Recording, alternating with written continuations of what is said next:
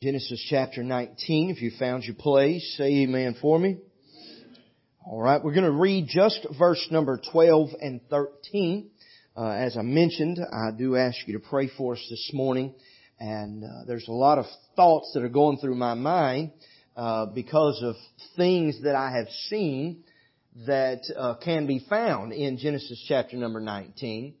Uh, and, and I'm going to try my best to stay away from those thoughts and deal strictly with the text. And so I do covet your prayers.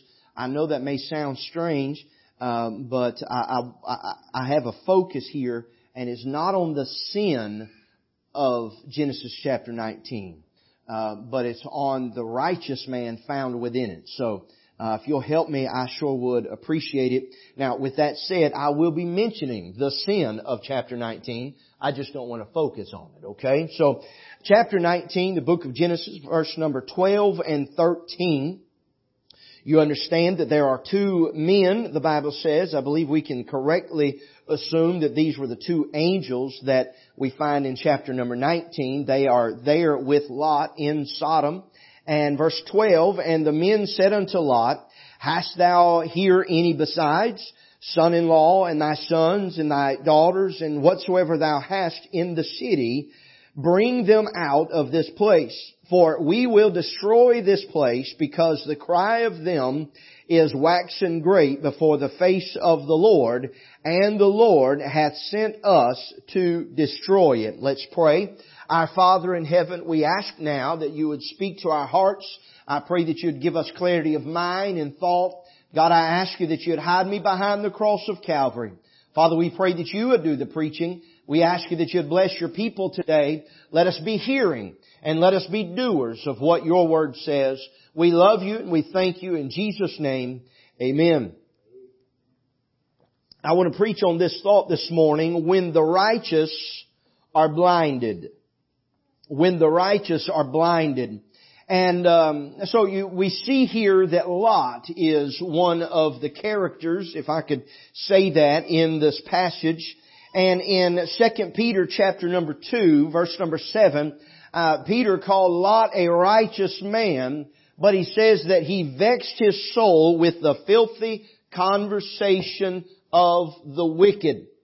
Uh, Lot gradually got further and further away from his godly foundation that you can find all the way back in Genesis chapter number 12.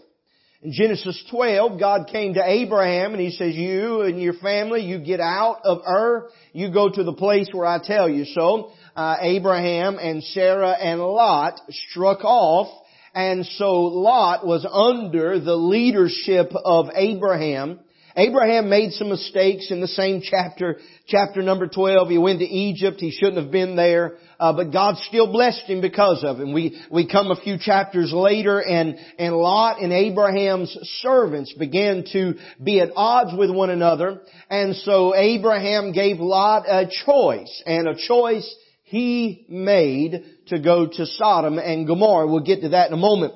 Uh, but the further and further he got away from his godly foundation, the closer and closer he got to the sin of Sodom and Gomorrah. And so we, if we're not careful and we are not vigilant, then we too can slip further and further away from the godly and dwell among the ungodly or the godless, if you will.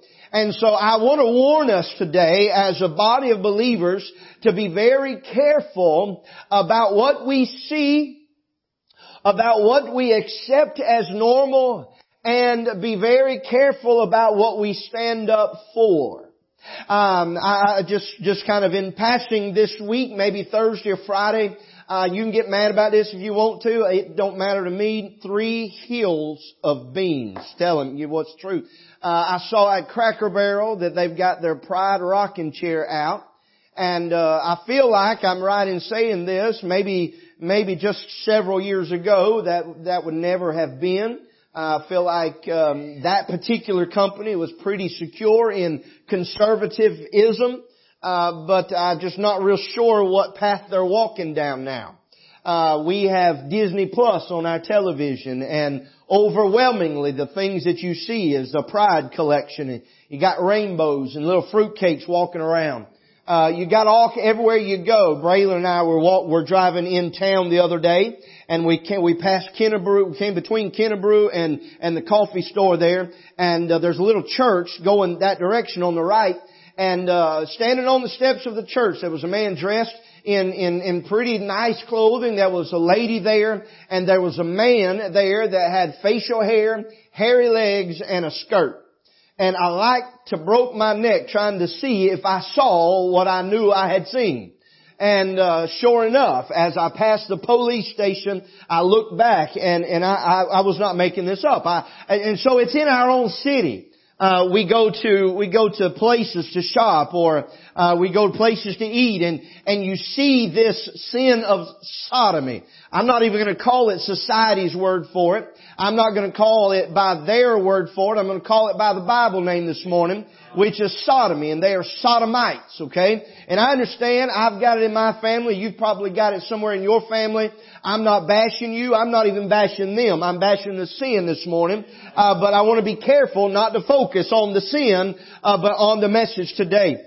And so as, as we understand, and, and again, we'll get to it in a moment, but Lot took steps towards Sodom, uh, and he left his godly influence under Abraham.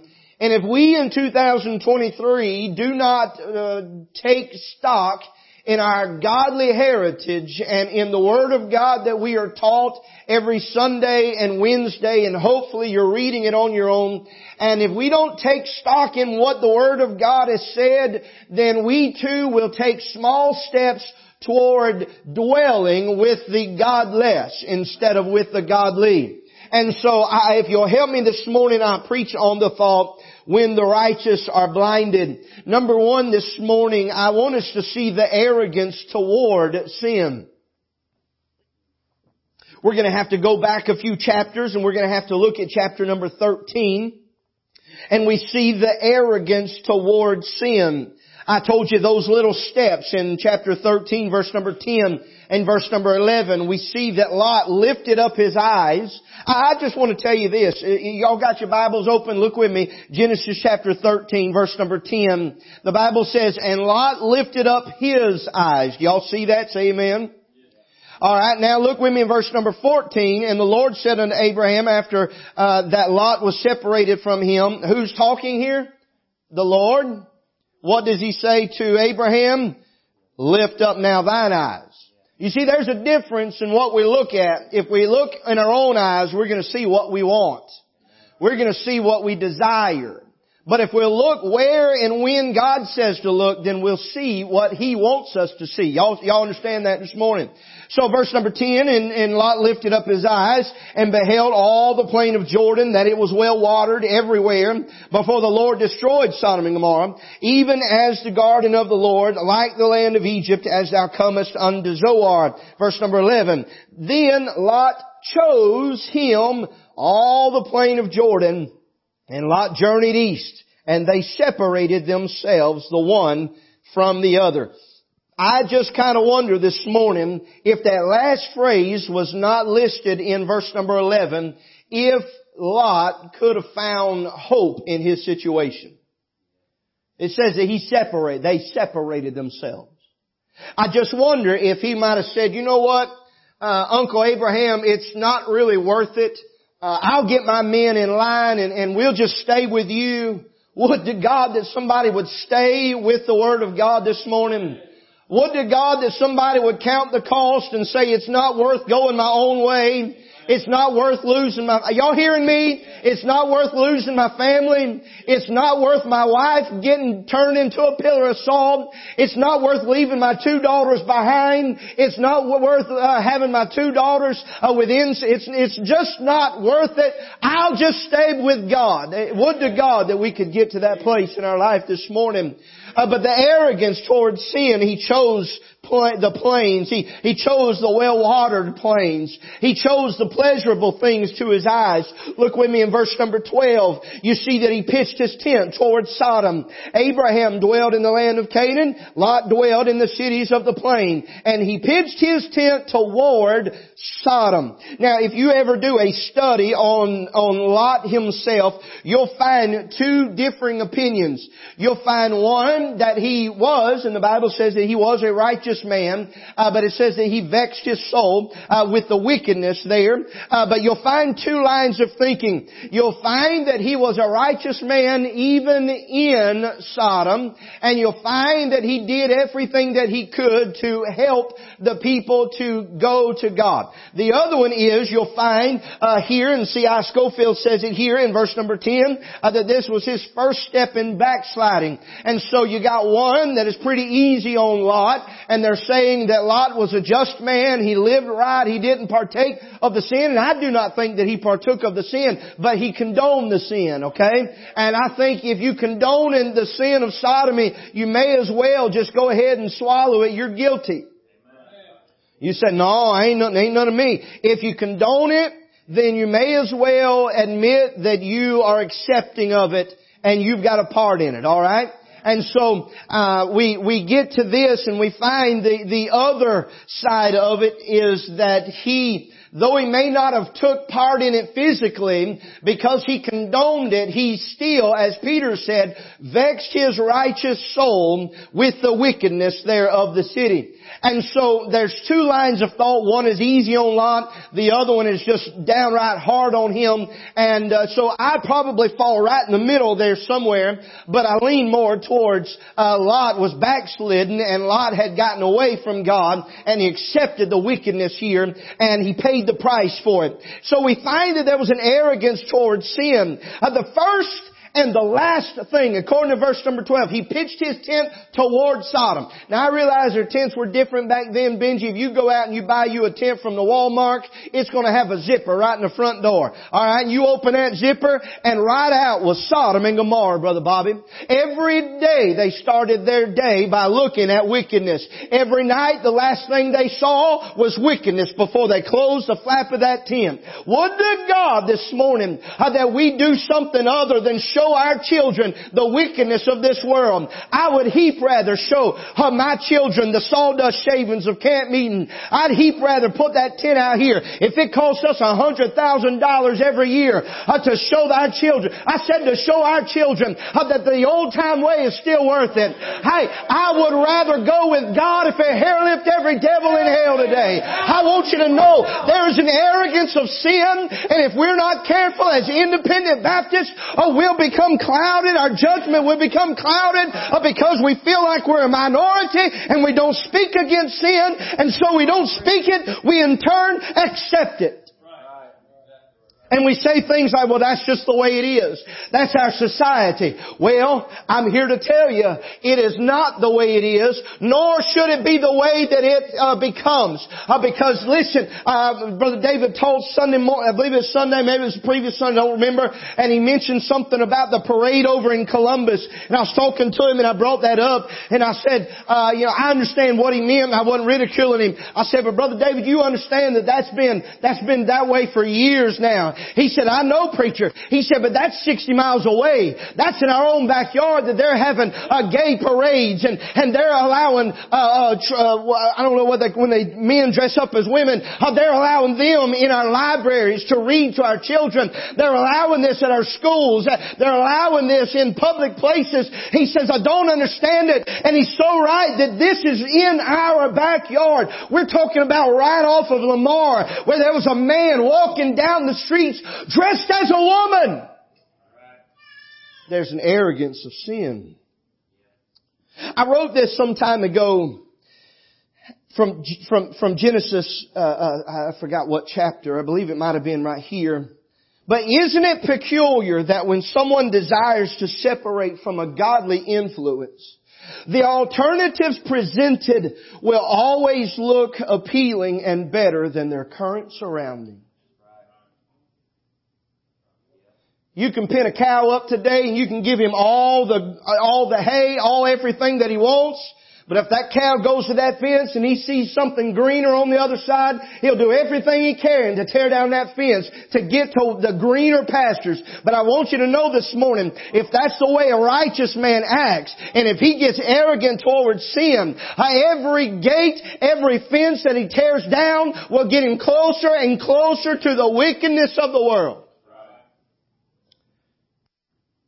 Lot sat at the gate in chapter number 19 verse number one. And we'll revisit some of these here in a moment. There's an arrogance towards sin. So we saw first that he chose the plains. Next we saw that he pitched his tent towards Sodom. And then we see that verse number one of chapter 19, Lot is now sitting at the gate. He says, uh, uh, at the, the second phrase of verse number one, and Lot sat in the gate of Sodom. So Lot here is sitting in this public place and it's a place where the men of the city gather together to share news or to conduct business. So in essence, he was part of the city. He was, not sitting on the outskirts. He was not yelling back and forth. He was part of, the men knew him. The men, you'll find in the, in the, in the text here that the men knew where he lived. Uh, they had contempt towards him. They said, will you be a judge of us? They had contempt towards him, uh, which leads me back to, I believe, uh, Brother Eric, he was righteous in his heart. Uh, he did have some things maybe, uh, to, to, to say about the lifestyle. Uh, and again, I'm, I'm all over the place this morning. If you're taking notes, honey, God bless you. I'll print it off for you if you want it. Uh, but listen, uh, we'll, we'll, we'll, revisit this in a moment too. Uh, that that uh, Lot here, he has now joined himself to the city. He is part of the commerce of the city, and he has become arrogant toward their sin. If you go to Sodom, one writer said, for your gains, as Lot did, you will soon show signs of moral pollution. We live in a day and an hour where the term moral pollution is it's obscure. We, we have no idea what that even means. The reason being is because the lines of what is moral and what is not have been blurred a generation ago. Y'all can say amen or not right there it's not the, this generation that we have right now. It's the 60s and 70 year olds right now that are, that are making these laws and they're accepting all these things because they accepted them when they were in their 20s and in their 30s. And now they're in a place of power and they're running four generations behind them. Whoopee! If you go to Sodom for your gains as Lot did, you will soon show signs of moral pollution. Number two, there's, we're talking about when the righteous are blinded, there was the arrogance towards sin, and now we see the awareness of sin. I've mentioned that Lot is, is righteous out of 2 Peter chapter 2 verse 7. But I believe that he was aware of sin. I'm going to kind of go a little backwards in, in my outline here. Lot was aware of the wickedness. In verse number 7, these, these men came to his house and these, he asked them to stay. He pressed upon them, please stay in my house. And the men of the city, the wicked men of the city came and pressed upon the door. He went out, Lot went outside the door. In verse number seven, he said, I pray you brethren, do not so wickedly. Here's another point of concern that I have. He accepted them as brothers. He became friendly with them. You said, do you mean you, you would shun a, a sodomite? No, I wouldn't shun them. I wouldn't let my children around them. I'd be courteous to them. But I'm not going to strike up friendships. I'm not going to continue in that line. Why? We ain't even going to answer that question. Why? Be sober. Be vigilant. Your adversary, the devil, walketh about seeking whom he may devour. That's, that's the answer to the question, why? Y'all still with me this morning? We're on point two. We're on point two. Lot was aware of the wickedness. He said, he said, don't do this. Brethren, don't do so wickedly. He knew their carnal desires. Here's what's so, so pitiful. This is probably the reason, Brother Samuel, I get so mad. I'm talking about ticked off at Lot. He said, don't do this. I've got two virgin, pure daughters inside. Just have your way with them. He ought to have been whooped right then. He ought to have been tied to a stake and beat till he was bloody right then because he offered up his pure, innocent daughters to this wicked generation. Guess what? We're doing the same thing. We're doing the same thing. When we give them their, when we give them free access, I'm, I'm, talking to myself. When we give them free access to their phones, we give them free access to their TVs, when we give them free access to their computers, we give them access to wherever they want to go, they can go with whomsoever they want to go. We are signing their certificate that we allow them to accept that sin and we are giving our innocence over to the wickedness of this world. Let's, let's continue. He says, do not so wickedly. Jude, verse number seven, even as Sodom and Gomorrah and the cities about them in like manner, giving themselves over to fornication, listen to this, and going after strange flesh are set forth for an example, suffering the vengeance of eternal fire. He knew what they were doing. He knew their desires. He was, he wasn't just a part of the city as an innocent bystander. He didn't just, well, I don't, I don't, I don't ask any questions. I don't really know what they're doing. No, he knew what they were doing. Jude said in his little, little one chapter book, he said as Sodom and Gomorrah and the cities, he said they gave themselves over to fornication. He said they gave themselves over. Romans chapter 1, God gave them up, God gave them up, and God gave them over. These people here, they gave themselves over to fornication and to going after strange flesh. Can I answer that for a moment? I'm not trying to be off color, but if you are a male and if you were born one, you will forevermore always be one, no matter what the doctor tells you. Come on.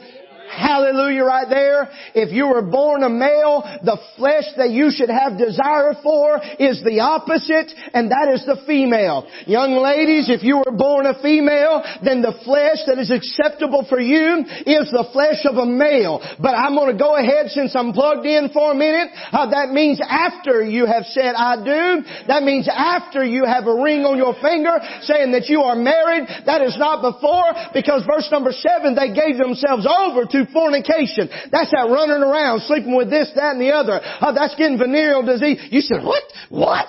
What did the preacher do? That's getting diseases that you can't cure. Uh, that's getting stuff that you can't talk about in person. Uh, that's getting stuff that's going to kill you one of these days. I want you to know this morning uh, that these people, and I believe America, has turned themselves over to fornication and to going after strange flesh. Lot was aware, We're talking about the awareness, the awareness of sin. I told you I was going backwards. I want you to see that God was aware of the wickedness. In chapter number 18, verse number 20, the Lord said, now, now this is Jehovah. This is Jehovah, the self-existent one. This is the one that always has been, always will be, this is the one that knows all, that sees all. Alright? Jehovah said, because the cry of Sodom and Gomorrah is great, and because their sin is very grievous. What does he say? Uh, the cry of who? Sodom and Gomorrah. Sodom and Gomorrah, I understand it could be talking about the peoples of that particular place, but I want us to go a separate route, Hunter. He's talking about the city. The city. The area of the place, okay? He's talking about a physical place. We are, we are just inside Plains, Georgia, okay? This is the place of Plain. This was the place of Sodom and Gomorrah. And I began to wonder why in the world would the cry of a city come before the Lord? Well, why would it even matter? Then this morning I was looking and over in Luke chapter number four, Mm. Luke chapter number 19 verse number 40, Jesus is speaking and he says, I tell you that if any should hold their peace, the stones would immediately cry out. You understand today that I believe the nature itself was crying out saying, God help us because they're doing wickedness in the confines of this city. I believe it was nature itself saying something's wrong. Could you imagine the cries of America before the righteous ears of God? Paul talked about nature over in uh, chapter number six or seven of First Corinthians, he says, doth not nature itself teach you that it's a shame for a man to have long hair? Nature itself will teach you some things. Over in Romans chapter number one, nature itself teaches you about God. When you see the trees, when you see the clouds, when you see the rain or the snow, when you feel the wind, that is the clouds, that is the wind, that is nature saying, there is a God. So I believe it was nature calling out. God had an awareness of sin.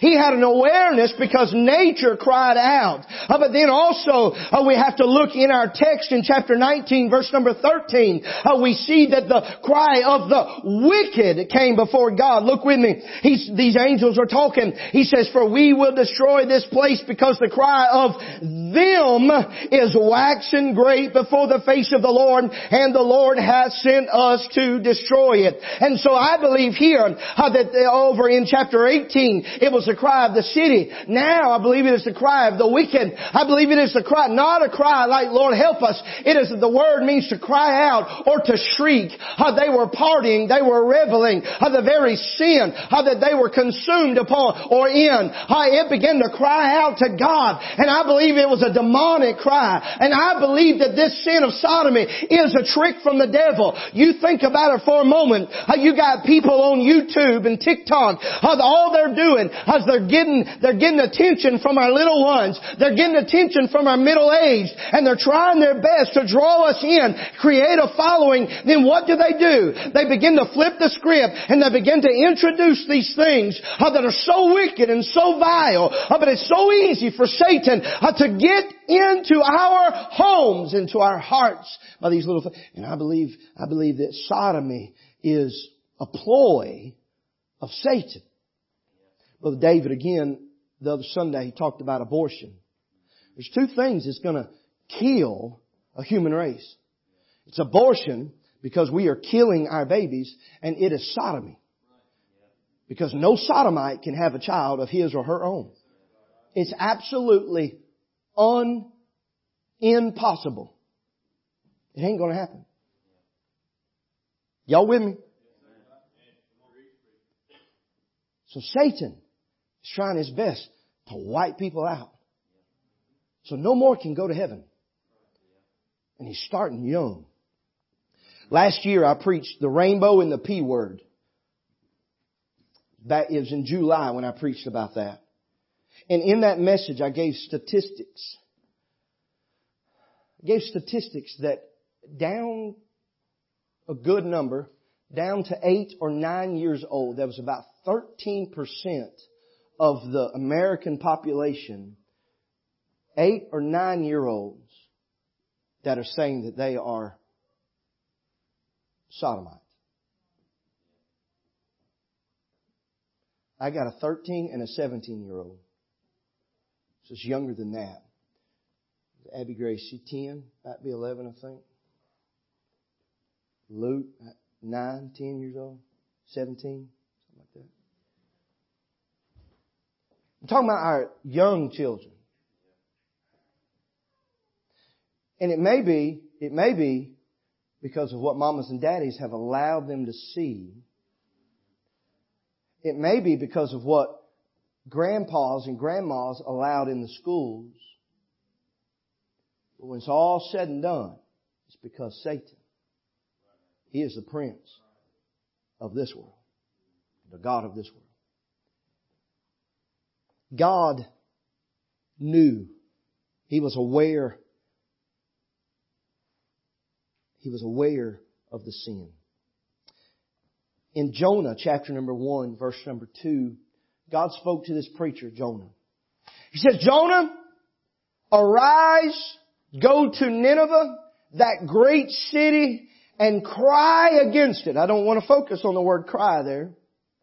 But he says, I want you to cry against it for their wickedness is come up before me.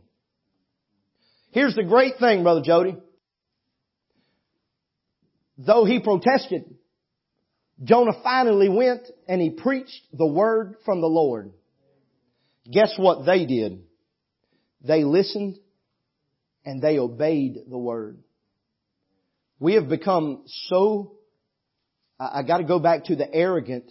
We have become so arrogant in our nation. Uh oh. We have become so arrogant in our churches that when the preacher preaches the Word of God, we do not listen. We think we know better. I love this little place. I like it. Number three, want us to see the apathy towards right. Anybody got a casserole in the oven today? All right. I was going to stop right here and go on, but I'm going to finish this. Kurt, you're preaching tonight. Number three, the apathy towards righteousness. Now, we are talking this morning about when righteous are blinded.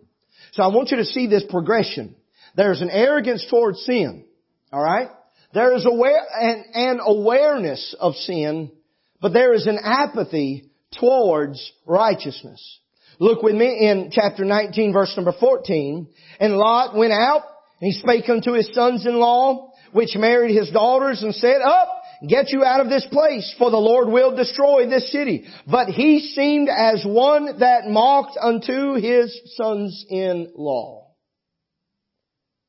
I want you to notice this as we go through. We're talking about the apathy towards righteousness. His sons-in-law laughed at his warning. That's what the word mock means.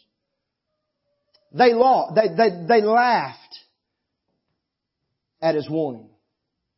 You crazy old man. It could be that they began to, to laugh about the fact that he had never publicly made a stand against the sin. Now all of a sudden, now all of a sudden he says, God's gonna destroy it. It could be because his righteousness was hidden. I ask you the question this morning. Are you hiding your righteousness? When you go to work, do you hide your righteousness under your tool belt? Do you hide your righteousness under your name tag? Do you hide your righteousness maybe in your back pocket? I don't want anybody to know. There may come a day when God gets a hold of your heart and tells you, hey, you need to speak out against what you've been, what you've been surrounding yourself. I guarantee you, they are going to mock at you just like they mocked at Lot. And they're going to say, you seem as one that mocked. You seem as one that just makes light of everything until it's time to get serious. And then, I don't trust you. I have no confidence in you. His sons-in-law laughed at his warning. What's, what's really sad here is these sons-in-law, they also spoke for his daughters. Know, keep that in mind. Daddies that have daughters, I'm going to help you here, and this is painful for me to say. But according to the Word of God, when that daughter gets married, then she is no longer under your rule, Daddy, but she's under His rule. You may not agree with what He says is right or wrong, but according to Scripture, she or your son that gets married to a woman are to cleave father and mother, or leave father and mother and cleave to that woman or to that man. Mamas and daddies has got a son. I do not have one. But I want you to know that there, there will come a time where he does not, listen to me, I gotta say this real carefully. Cause I love my mama. And I've been to my mama a lot of times saying, what should I do? And she's always been helpful. But mamas, if you're just helicoptering over, over your child, he's an adult, he's trying to live his life, He's got a wife, maybe a kid, whatever it is, and all you're doing is telling him what he should do. You need to hush. You need to back up. He's going to have to make some, now if he comes to you, if he comes to you and asks, then yes, of course. But outside of that, it's hard. We're parents. We want to help, we, we see our son, we see our daughter going down the wrong path, and so we want to try to tell them. That's why we ought to bring them up in the nurture and the admonition of the Lord. That's why we ought to bring them up because very soon they're going to go out. That was no charge whatsoever. I'm getting to that place in my parental life. I've got one that's dating right now. And I'm watching like a hawk. And I'm praying. And I've said this before. Ashlyn is dating a preacher, so I'm going to say a man of God. But I know a lot of men of God that are not godly men. We'll say that again. Y'all can write it down. You can tattoo it on your brother's forehead if you want to.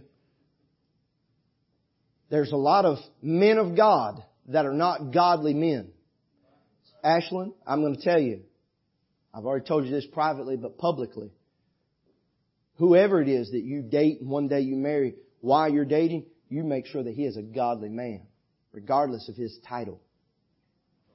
Ladies, you that are dating in here, you that are thinking about dating, this goes to all men too, make sure that she is a godly woman, make sure that he is a godly man. Because if not, it's going to end at the courthouse signing on the dotted line, giving away everything that you've worked so hard for, and breaking the covenant that you made before God.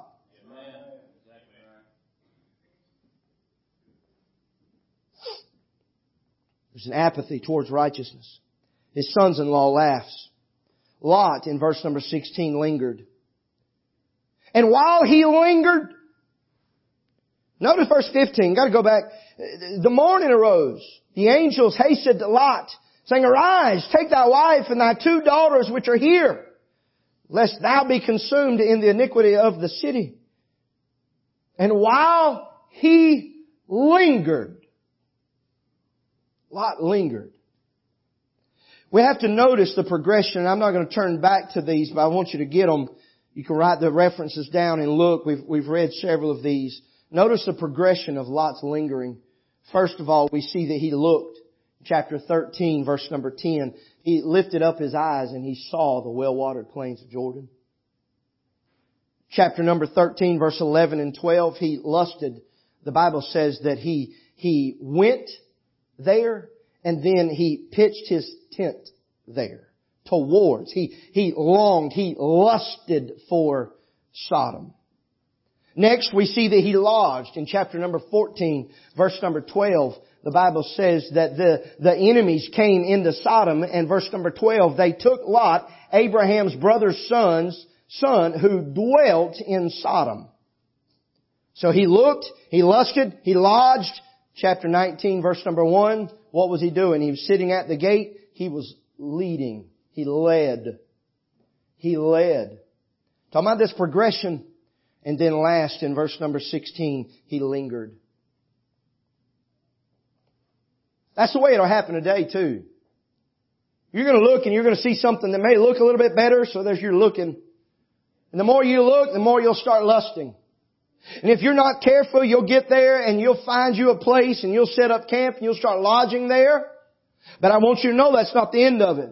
Before long, you're going to find yourself and you're going to start bringing other people in. You're going to start carrying on with the place. You're going to become a leader there. But guess what? When God says to get out, you're going to linger. I know a lot of folks, and I have been one that, that lingered too long in one place. It's hard to leave. You set up roots. You might be able to get some of those, those top roots out and loosened up, but son, that tap root. And the reason that tap root was so deep in Lot's life is because he left Abraham. He left that godly influence. I want us to look at this. You see, his sons-in-law laughed. Lot lingered. His wife looked back. In verse number 17, these angels says, escape for thy life, look not behind thee. Verse 26, but his wife looked back from behind him and she became a pillar of salt.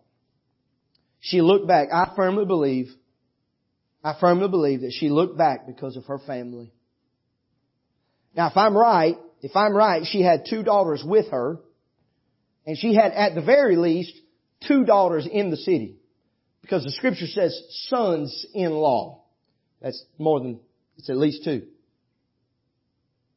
She had at least, at least four daughters. At least two were still in Sodom, and two were with her. Now, if, if you follow the text, you look at verse number 12, it also talks about a son. I don't know for sure that there was a son involved because it's almost as a question. But Brother Wayne, we know at least four children and two are being consumed in the fire behind her.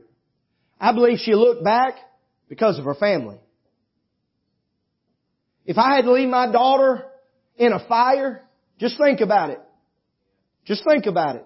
If your daughter or your child was in a fire and you were ushered away, don't you know you would be looking back because of your heart's being ripped out? And this wife, who we know nothing about, Brother John, this wife, we don't know her name, we don't know where she stood in all this, she was following her husband because of her husband's choice. Mm. I'm going to give you another example of a husband's choice. Read the book of Ruth. That was a band name, if y'all help me, Elimelech, I believe.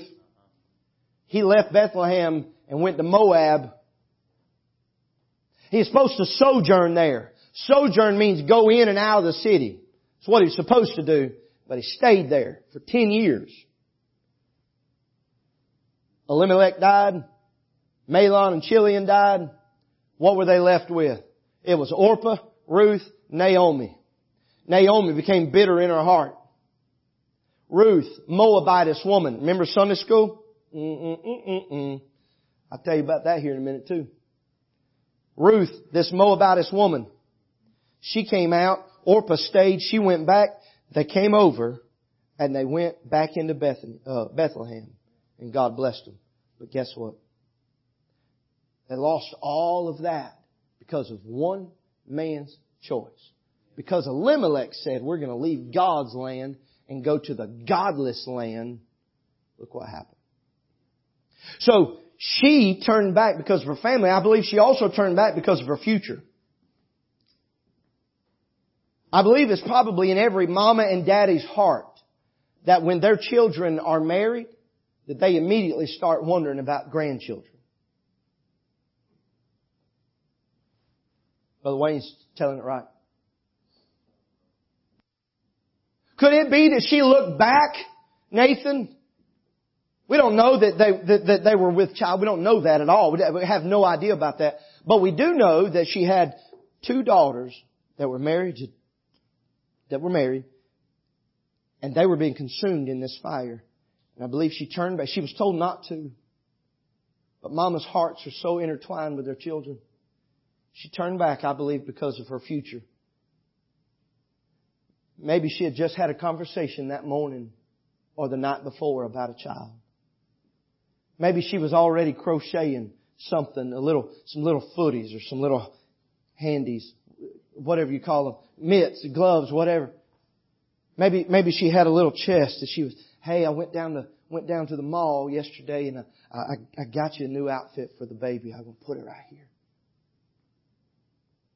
She turned. She turned, I believe, because of her family. And I know I've made this statement and I hope you understand what I mean when I say would to God. I wish to God that we would instill in our children what is right and what is wrong so that when the judgment of God comes, they're not caught up in it. We see his daughters, the end of the chapter, they lay with their father. We're talking about now this apathy towards righteousness. Peter said that, that Lot was a righteous man, but these daughters, if they knew anything about the righteousness of their daddy, if they knew anything about the morals of their daddy, about the purity, physical or moral purity. It was snatched away because of his choice. And we find in verse 31 and 32, it says that they, the older said to the younger, Our father is old. There is not a man in the earth to come in unto us after the manner of all the earth. Let us make our father drink wine. We will lie with him that we may preserve seed of our father.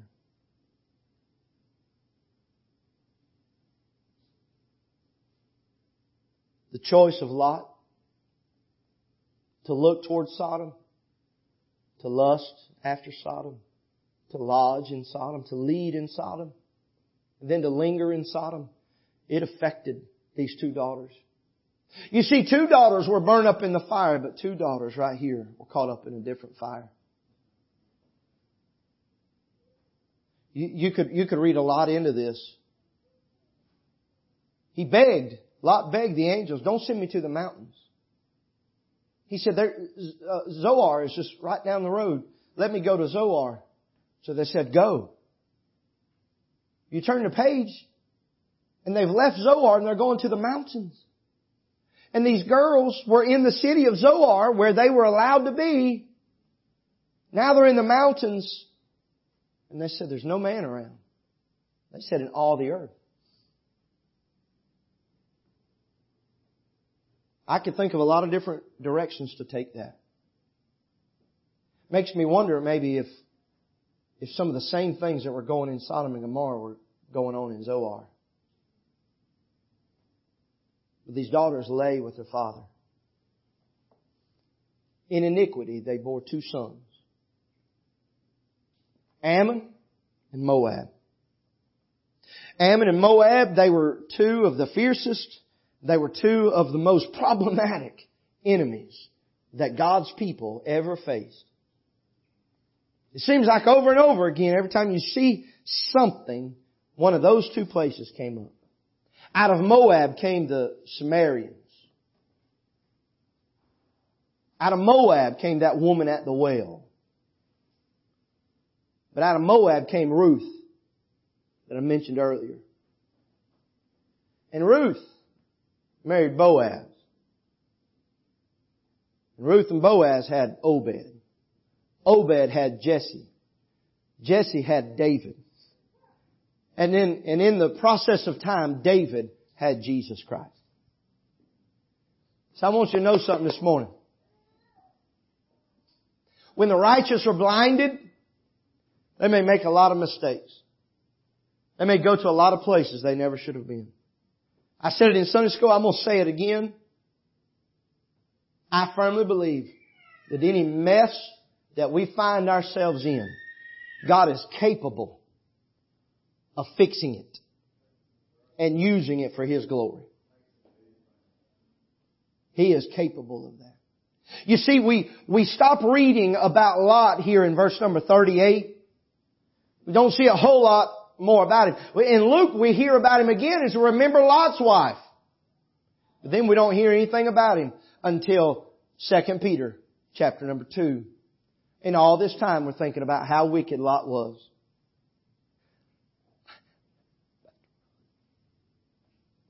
Thinking about how wicked Lot was.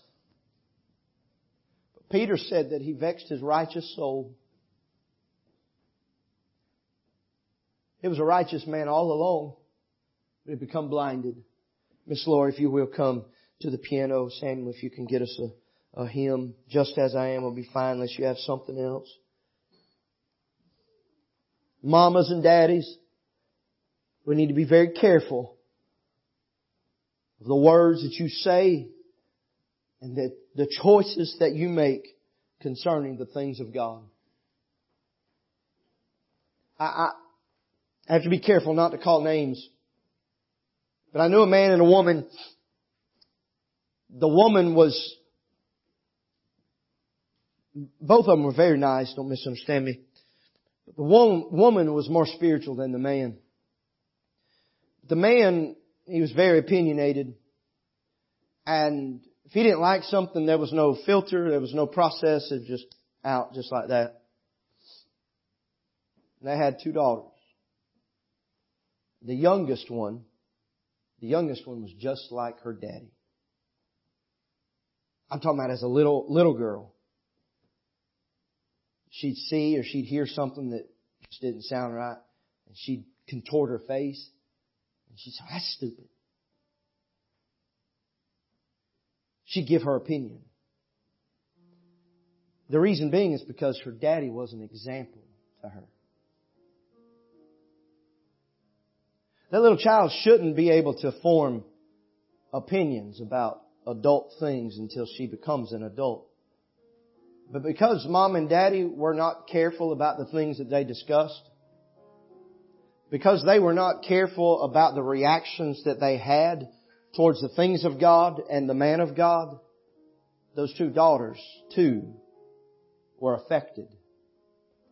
And the same things that mom and daddy said, those little girls said.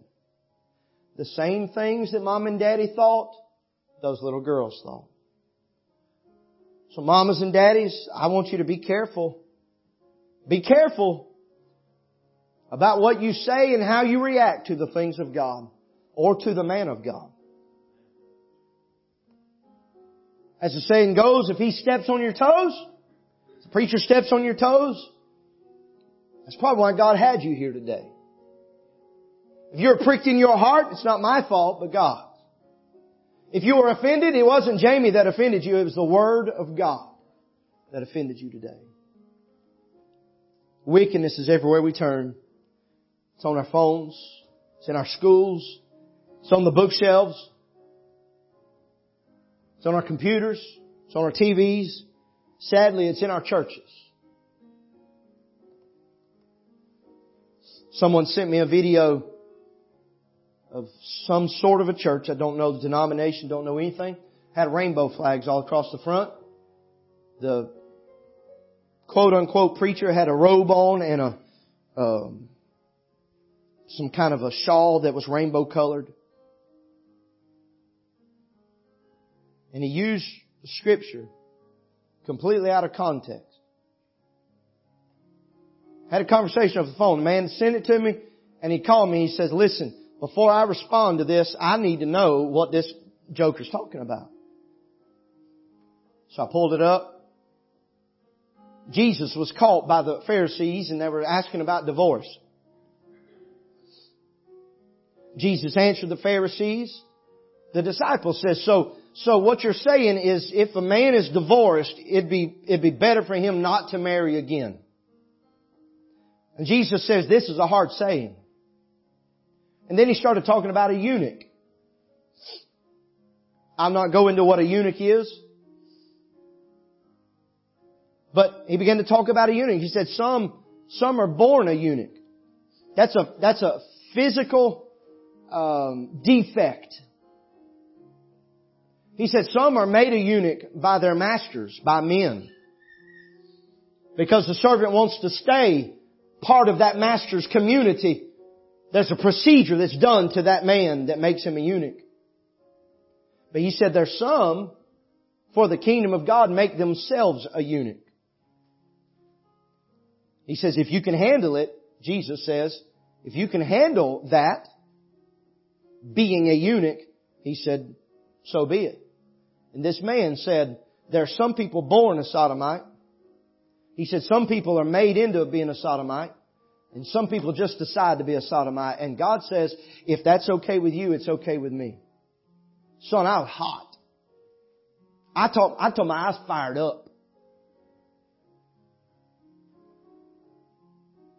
Why was it fired up? One, because he took God's holy word out of context, number one. Number two, this was on TikTok, which it makes me want to vomit out of my mouth even say those two words. Can't stand it. I'll say it again. If you got that stuff, take it off your phone. It, most of it's wicked anyway. You can like it or lump it. Don't matter a hill of beans to me. So there ain't no telling how many people's already seen this. It was then shared on Facebook. No telling how many people saw this. And because he called himself a preacher, people listened. And because people are like Lot, looking across the fence, trying to find some way to feel better about themselves, heard this man falsely say that Jesus said it was okay to be like this. There's no telling, Miss Tanisha, how many people this cat has either sent to hell or he's influenced someone in their lives that it may take years for them to get right. That's why I was ticked off about it. And we are going to have to be careful. Mamas and daddies, it's everywhere. We got to be careful. God forbid today that we become blind to the righteousness of God. I said it before, I say it again, 1 Peter 5, 8, be sober, be vigilant, your adversary the devil walketh about seeking whom he may devour. Verse 9 says, whom resist steadfast in the faith, knowing that the same afflictions are accomplished in your brethren that are in the world. He said this enemy, he says, verse number 9, you need to resist steadfast in the faith. You say, well, I'll resist the devil. If you're not doing it in the faith of Christ, you're going to fall flat on your face. Our society celebrates the wickedness of sodomy. They have parades. They have days. They have months that they set aside to celebrate it. They have politicians and they have money behind them to help uh, substantiate their quote unquote rights. All the while our children, your grandchildren are subjected to this ideology that's warping their minds. We need to walk in our Christian life with eyes wide open. If the devil is walking about seeking whom he may devour, you and I need to have our heads on a swivel looking for the enemy. If it even twitches like the enemy, Brother Jody, we, we need to be on guard. You start smelling the stench of hell, you better be looking around because he's somewhere. You start hearing that, hearing that growling of wickedness that comes from the pit of hell. You better be watching. Because he's walking about. He's seeking whom he may devour. Nick, might be you that gets devoured next. I hope it's not. Your mom, you're still under mom and daddy's roof, right? So up until you move out, up until you get on your own, up until you get married, mom and daddy, y'all better be watching out. Baby, watch, I'm talking about watch out. But because you're a child of God, you can watch out. You start smelling, some say, Daddy, you smell hell like I do? Y'all hit your knees. Listen, the devil wants you, and he wants me. He wants our children. Be sober. Be vigilant. We've got an enemy. He's named. One of the wiles of the devil he talks about in Ephesians chapter number 5 is mentioned here today. This wile, this, this weapon, if you will, of sodomy.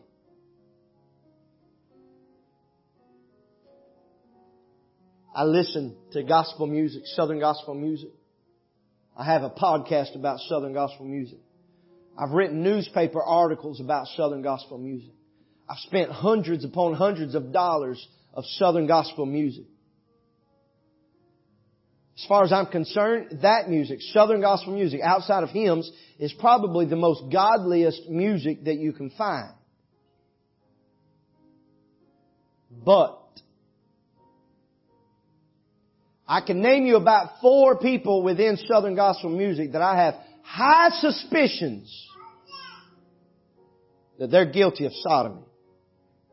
They'll still get on the stage and they'll still sing about Jesus. They'll still talk about Him. They'll still post on Instagram about Him. But I'm afraid when that bus door closes nobody else knows what's going on. It can be in our churches too. Heard a, heard a preacher, uh, listen, I'm just taking my time. I ain't scared of none of y'all. Listen. I heard a preacher preach some years ago about blowing the whistle on the wolves. I want to preach that message so bad I can't hardly stand it. But I don't have all the, I don't have all the illustrations that I could personally use that, that he did. But he talked about one of the youth leaders. Had a pool at his house. Wanted all the boys to come over to the house. Them boys went out there in their swimsuits, took their shirts off, and, and all he did was sit on the pool deck watching all those boys half naked. Come find out, the preacher found out that this guy was a pervert. He didn't, he didn't want them over for nothing godly. He didn't want them over for no, no supper by the pool. He wanted over there to please his own flesh. It's in our churches. In our churches. Father, we love you, God. God, would I, I pray today that you would allow our hearts to be touched, allow our heads to be on a swivel. God, I don't have hatred in my heart towards any human being. God, but I hate the devil. God, I hate what he has allowed, what he has shoved down the throats and in the hearts of a godly people. I hate the fact that he has so infiltrated our public schools and our Christian schools, our libraries, our technology. But I beg you today that you'd help us as the church to be able to stand up against it. Don't be silent. There's no need to get on Facebook and start quoting scriptures. Facebook is not, not the platform. God, we can get out in the world and we can live a righteous life and not hide our righteousness under a bushel. We can get in the world and we can proclaim the gospel. A lot of times the gospel to the lost and dying world, they only want to hear that Jesus loves me and I'm so glad you do. But God, they need to know that there is sin amongst us. And they must repent their sins and be saved. Father, I pray that you'd help us. Lord, if every, if every church in America's, if every church in America's goes against God and the Bible, if they accept this fallacy, they accept this ungodly practice as the norm, Father, I pray that until eternity comes, that you let Lighthouse be firm on the rock, the foundation of the Word of God. God, I pray that if anybody comes against the Word of God, if anybody comes against the, the, the, the, what this church stands for, God, I pray that you'd move them on down the road. God, but I beg you, Father, Lord, in saying that, Lord, somebody's listening. His name's the devil. God, he's, he's on the prowl. God, he's going to try to make somebody slip, maybe even me. God, I beg you that you put a hedge about us. God, I beg you today that you'd put some, some boldness about us. God, allow, allow us, Lord, allow us for your sake to be fighters for the good. God, we pray you'll help our people. Touch them today.